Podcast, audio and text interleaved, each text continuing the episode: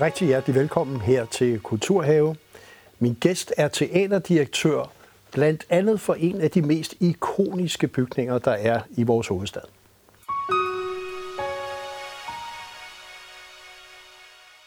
Velkommen, Emmet Feigenberg, direktør for, det hedder jo Østerbro Teater. Det hedder Østerbro Teater. Og det er en paraply betegnelse for Østre Gasværk Teater. Østre Gasværk Teater, ja. Teater Republik og Revolver.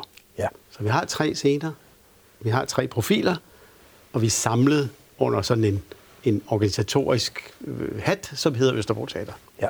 Og gasbeholderen, der var jo både en øster og en vester øh, gasværk i Ja, det var der, der i gamle dage. Ja, og så Martin Nyrups øh, ikoniske ja, bygning. Ja. ja, fantastisk øh, enestående øh, bygning, både udefra og ikke mindst indefra, når du kommer der ind og sidder i det her sælsom blanding af et, et råt industrirum og en katedral, øh, og, og, og kigger op i det jo et meget smukt renoveret loft, og hele, ja, hele rummet er nu sådan sat i stand, og det er jo super, super totalt fredet, så det er gjort med den nænsomste hånd. Men det er en stor oplevelse bare at komme derind. Ja. Og så skulle der helst også være store oplevelser i et par timer, efter man er kommet derind. Det er klart. Og for lige at seerne er med, så er du jo født i en, kan vi roligt sige, en teaterfamilie, og havde en far, der også var teaterdirektør, yeah. kan vi sige, mere i Feigenberg. Yes. Yeah. Øh, og du har haft en kæmpe lang karriere som instruktør. Ja, uhyggelig lang. Ja, det er Jamen, rigtigt. altså... Ja, altså, ja det, det, det er fuldstændig rigtigt. Ja. Jeg startede øh, forfærdelig ung og, og, og, og skulle prøve noget af, da jeg var 21 år, og fik mulighed for hos nogle modige og meget kærlige mennesker på Caféteateret i det indre København at lave nogle projekter, da jeg var 21, og det, øh, og det gik så heldigvis øh, sådan, at, øh, at jeg aldrig har sluppet det siden. Det er det. Og, og, og, og instrueret Altså, jeg har ikke tal på det længere. Jeg plejer at sige, det er cirka 175 forestillinger. Det er også, hvad vi har researchet os frem til, så det kan jeg bekræfte her for seerne også. Ja. Øh, så kan man også sige, at så øh, fik du jo en kæmpe opgave for at revitalisere det kongelige teater, skuespilhuset osv.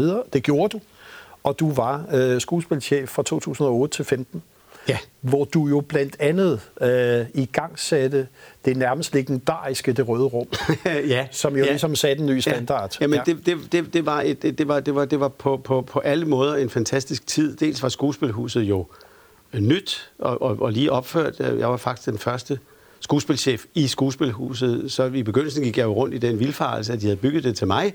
Ja, ja. Men øh, det var selvfølgelig ikke til mig, det var til publikum og til til, til, til danskerne og til de teaterinteresserede, men jeg fik det privilegium at være der i begyndelsen og, og, og, og blandt andet skabe det, som, som du refererer til, det røde rum, som var et lille ensemble på syv skuespillere, to instruktører og en producent og en scenograf, så en lysdesigner var også med. Men det her lille hold af mennesker, de fik enormt stor frihed, men enormt skarpe rammer. Og inden for det var sådan set det eneste, jeg krævede til gengæld, det var, at de brændte for det, de lavede. Og, og det skal jeg love for, de gjorde. Og der kom jo rigtig mange vigtige, ja. skal vi sige, bud på nye kunstneriske produktioner og alt muligt, og blandt andet, øh, kan vi sige, instruktør Elisa Karup, som jo ligesom ja. man kan sige, du ja. også spottet. Men, men det er klart, ja. Ja. hun debuterede ja. på det Kongens Teater ja. hos mig, og så var hun en del af det røde rum, sammen med Rune David Grue. Ja. Og når jeg ser, hvad, hvad de to laver nu, og for den sags skyld også Eva Præstin, som ja. var producenten i det røde rum, og nu sidder Eva og Elisa ja. derude på, på Frederiksberg Allé på Betty Nansen Teater og direktør, så glæder det mig selvfølgelig dybt ind i hjertet, at det, vi satte i gang dengang, sådan knopskyder og breder sig. Og øhm, jeg tror det her med, med det der personlige engagement, at det var selvvalgt, hvad de, hvad de skabte, øh, og faktisk også den måde, de producerede det på. Det var en rigt, rigtig vigtig del af det, det var, at øh, der var sådan set ikke noget, vi plejer, og det skal være sådan, og en produktion varer, der prøverne varer så så længe, og der er fire dage til at sætte lys og så videre. Det var egentlig op til dem at strukturere det, og det fik de så enormt meget ud af, at kunne være fleksible, og øh, ja, og, og så tror jeg, at de kunne noget, eller vi kunne noget med øh, at, ligesom at smitte publikum også med sådan en begejstring. Der var en stor sådan, der var stort ejerskab hos publikum til de der forestillinger. Og så er jeg jo nødt til at sige, at dengang var hverken de skuespillere, i hvert fald ikke så mange af dem, eller instruktørerne, de var egentlig ikke kendte navne. Det var det røde rum, der ligesom blev magneten. Der blev stjernen. Og det var jeg selvfølgelig ja. super stolt af. Ja.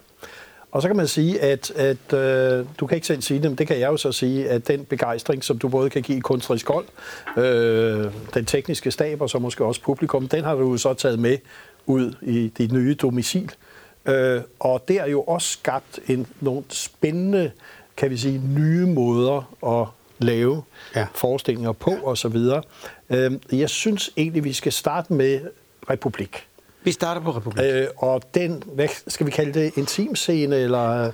Ej, den er lidt for stor til ja. at være en intimscene. Ja. Republik er, altså når, når vi, øh, det er jo meget fleksibelt rum, ja. og det kan, det kan komme op til over 500 pladser, ja. men den, vores normale konfiguration har cirka 400 400 ja. tilskuerpladser. Ja. Ja. Og hvis der ikke lige er corona og restriktioner på, hvor mange der må være derinde, så er det altså øh, ja, de, de her 400 pladser. Så det er sådan, det, det, det er ikke et stort, stort teater, men det er en mellemstørrelse, og det er meget, meget øh, altså sådan smukt rum, der, der ligesom fagner meget forskellige udtryk. Øh, og det er en black box. Altså, det, det er jo ikke skabt som et teater, men det er det, det, det egner sig forfærdeligt godt til det. Og det, øh, hos os er det ligesom den scene, hvor vi vil præsentere de allerstærkeste fortællinger, og i skarpe instruktørgreb med, med skuespillere på, på topniveau. Og der kan man sige, der er også en udviklingsplatform der, der hedder Revolver. Ja, Revolver er en anden ja. snak. Ja. Øh, altså, Revolver er vores opfindelse, kan mm. man sige. Da ja. jeg øh, kom som direktør på Østerbro Teater, var jeg så heldig at have Rikke Hedager med mig. Rikke Hedager kendte jeg både fra en tid øh, ja, i, i radiodrama, eller altså Danmarks Radios øh, radioteater, som det mm. for, for vældig mange år siden hed, men som kom til at hedde Radiodrama, hvor jeg har lavet rigtig, rigtig meget, og hvor Rikke øh, dukkede op og slog sine folder øh, meget tidligt, og så øh, flyttede hun til det kongelige teater, og der var hun, da jeg kom, og, og mens jeg var i skuespilhuset, bestyrede Rikke det, der hed Eventministeriet, som lavede nogle små, men meget markante forestillinger, som alt, der altid var en masse opmærksomhed omkring. Hun var lige stoppet på det kongelige teater, da jeg skulle til Østerbro Teater, og så ringede jeg til hende og sagde, skulle vi ikke lige snakke sammen? Har du ikke lyst til at komme med? Fordi jeg synes, det var så vigtigt at have en med mig, som, altså hvis, hvis kerne, kerneevne er at udvikle noget nyt, og at se nogle muligheder, som ikke nødvendigvis er sådan strictly teater, men som kan blive det, og, som, og det er det, hun gør. Og så var vi nødt til at lave en scene, der, der, der er jo en lille scene på Republik, det hed den i gamle dage, Republiks lille scene. Så sagde vi, det der, det er der, hvor det her nye udviklingsformat skal folde sig ud, og det, den skal hedde Revolver. Og der skal vi se så et lille klip fra forestillingen Brygger. Yep. Eros. Eros. Eros.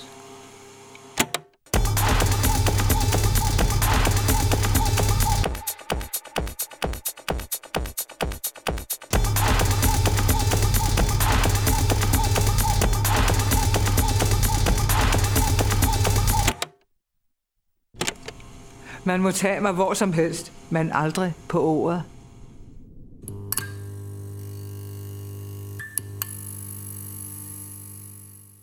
Ja, Susanne Bryggers ord for scenisk liv her, Jeanette Albæk. Øh... Ja, det var, det var virkelig, altså Brygger var og er sådan en meget, for, for, for, for, for, for vores tid øh, på, på, på det teater, er det sådan en meget ikonisk forestilling, fordi den... Øh, er, er meget fantastisk, og fordi øh, den øh, nåede et stort publikum og blev en meget stor succes, og, og kommer op her nu efter, efter sommerpausen her, så efter sommerferien, så flytter vi den fra Revolver til Republik, fordi den har så stort et publikums, så en publikumsappel, og det er så tredje gang, hvis vi, vi, vi, vi spiller den forskning. Og så er det fantastisk, fordi den, det kunne man jo høre og mærke i det her klip, fordi den jo både er så tæt på Susanne Brygger selv, altså hun er jo med, du kan høre hendes mm. egen stemme.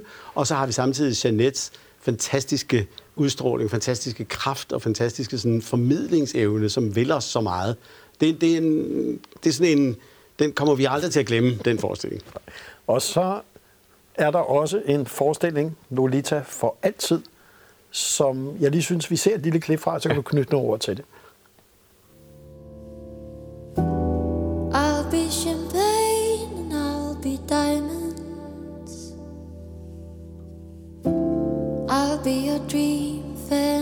Girl. I will be rest and healing. I look like a doll naturally. Ja. Ja. Også et musikalsk univers her. Altså det musikalske betyder jo rigtig, rigtig meget, og det er en misforståelse at tro, at det ligesom er reserveret til at foregå på Østergasværkteater. Det er helt klart, at der er musik, og det er det store spektakulære, øh, den store spektakulære udgave. Men det er en vigtig del af Revolvers program også at have en, sådan en musikdramatisk udviklingslinje. Og det vi lige så nu, det var så øh, et klip fra, fra Lolita for, altid, øh, for altid. Vi så Emma C. stedet Hø, som øh, ja, historien om vores øh, relation, og øh, det, det, den er sjov, fordi det, det, det begyndte med, at hun, mens hun gik på øh, teaterskolen, var med i et helt andet slags projekt hos Rikke Hedager derovre på Revolver, et, øh, et kunstprojekt med videokunstneren Jesper Just. Der var hun i praktik, så vidt jeg husker, og, og, og var med i den forestilling. Så lavede hun sammen med instruktøren Jennifer Vedsted Christiansen et, øh, det er noget, de ude på, på scenekunstskolen kalder det for et bachelorprojekt. Det er sådan en, det er ligesom en slags afgangseksamen, svendeprøve, hvad du nu vil kalde det. Men det er altså et projekt, som de helt selv vælger at skabe, og det lavede de så på en helt fjerde scene hos os, som hedder Reaktor, som er sådan en lille bitte foyer-scene med 100 tilskuerpladser. Og der var, var, var, var øh, det var der, vi, det var der at, at, at Emma der, Emma Sestedsen for første gang virkelig foldede sig ud. Den skulle ikke have gået ret mange gange, den forskning, for det var sådan et skoleprojekt. Men den kunne ikke stoppes. Der blev ved. Altså hver eneste gang, vi åbnede for to nye forestillinger, så var de solgt. Sådan. Så åbnede vi for nogle flere, og så var de solgt. Og det var ligesom, der gik kult i den. Og de to arbejder jo stadigvæk sammen, og det vil de blive ved med, håber og tror jeg, i mange år. Og de udvikler jo så videre af det spor. Og nummer to i den række, eller jeg ved ikke, om det er nummer to. Jeg ved ikke, om Pandora kan... Men den hed for øvrigt øh, øh, øh Velkommen til Pandora, den her skoleforestilling.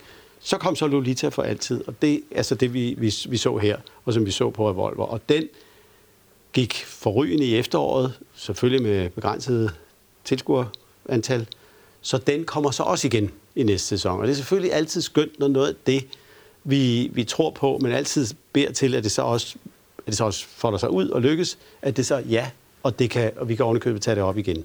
Og det, der er vigtigt her, det er jo også ligesom at sige, at disse kunstneriske satsninger, det du måske også startede ved Røde Rum og så videre, det med at give, give ansvaret videre.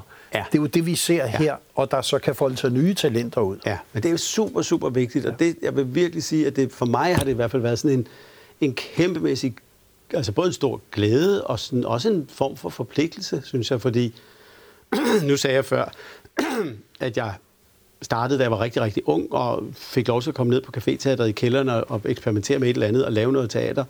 Og det var der jo nogen, der gav mig lov til. Der var jo nogen, der sagde ja. Der troede på dig. Og troede på det, og, og så udviklede det sig.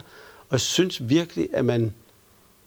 Det skal jeg da give tilbage til Klart. nye generationer. Og så er det så til... Altså oveni er det så helt vildt... Øh, livsbekræftende og sjovt og, og fantastisk at se de der kvinder, som, som øh, altså folder ja. sig ud i den grad. Det, ja. det er en fest. Og så skal vi lige videre til den kaukasiske kridtcirkel. Ja. Kan du knytte et par ord, inden vi ser en lille trailer i dag? Ja, det, ja. det vil jeg da, det vil jeg da gerne. Den kaukasiske kridtcirkel er jo et af Bert Brechts sådan Øh, jeg ved ikke, om vi skal sige fire eller syv øh, store, kendteste værker. Han var jo helt utrolig produktiv og berømt for at have skabt sådan en helt ny øh, retning i politisk teater, både, altså både, både i mellemkrigsårene, men, men, men også under 2. verdenskrig og efter, og han endte ligesom med at være, altså, hvad skal vi sige, ja, ikonisk husdramatiker og instruktør på det Berliner Ensemble, men en kæmpe, kæmpe indflydelse på politisk teater og på europæisk teater i det hele taget. Så er der ikke så mange af hans stykker, der har været spillet de seneste år. Nogle få af dem tager man op. I det røde rum lavede vi et af dem. Det var det gode menneske fra Sætsøen.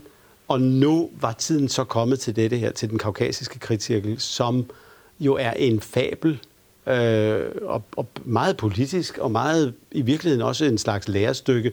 Der er virkelig noget. Det er altid Brecht, det er altid ude på at lære sit publikum noget, men heldigvis på en meget medrivende og meget rørende og meget dramatisk måde. Og det er den historie, som et andet fantastisk navn, som jeg har lyst til at nævne, Anja Berens, en, en fantastisk instruktør, hun har så skabt en, en særlig version af den øh, fem skuespillere. Jeg tror, der er 45 roller, men det er altså fem skuespillere rundt om øh, den, altså en hovedskuespiller og så fire andre, der spiller alle de andre figurer. Og vi skal lige se traileren for det. Ja.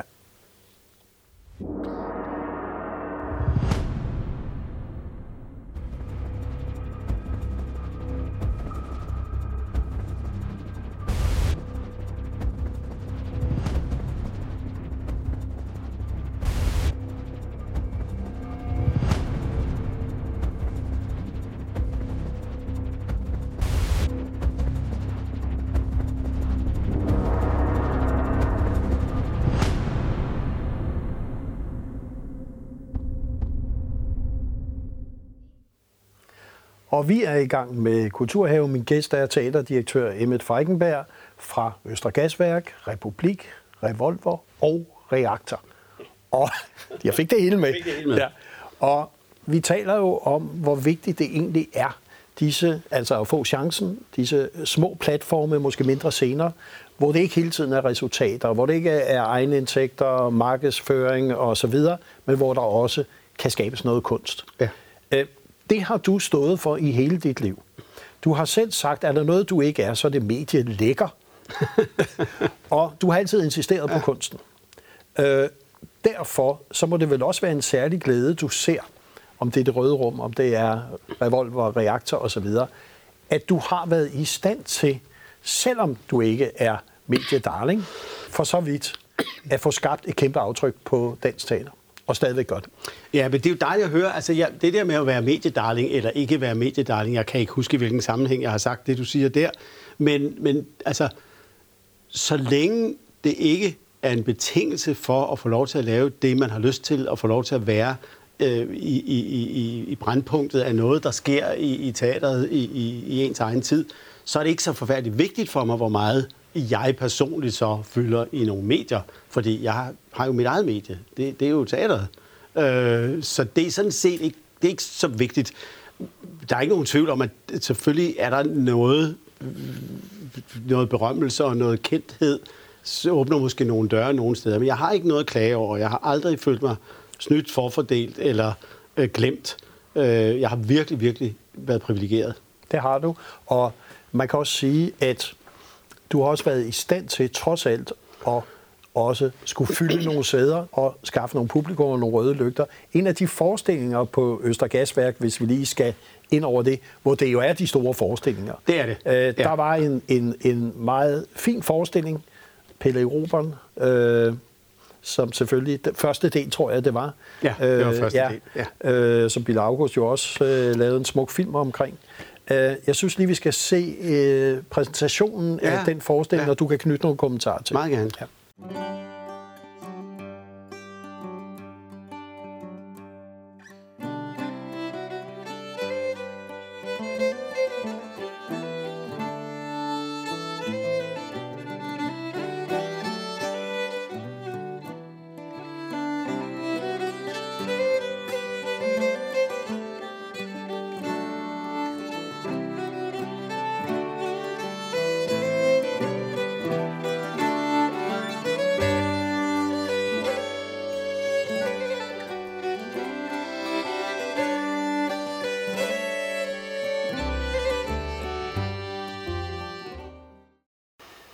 Ja, Pelle ja. Robran Musikteater. Nemlig? Ja. Ja, altså Øster Gasværk Teater, vi talte om det før, stor, magisk bygning, øh, den er også krævende. Øh, du, du, du er nødt til at tænke over, at det arkitektoniske værk, som du skaber en teaterforestilling i, det vil altid spille med. Øh, det, det gælder ikke alle scener. Der er mange teater, hvor du ligesom kan sige, at det er bare et sort rum, og du kan stille en vinerstol og et stykke stof for en god skuespiller, og så bliver det magisk. Det går ikke på Østergasværk Teater. Du er nødt til at, at matche på en eller anden måde det her, øh, det sted, du er.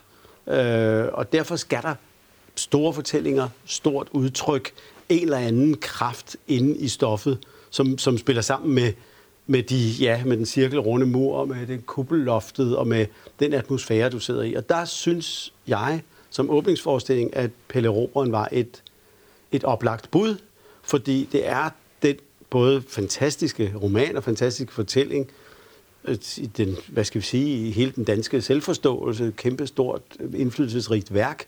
Men det er jo så også på en eller anden måde en, altså det samfund, vi måske kan sige, er, er, er, vi, vi, vi, vi, vi er blevet til og arbejder videre med et, et, et, et velfærdssamfund, et solidarisk samfund med nogle idealer om at, at, at passe på hinanden.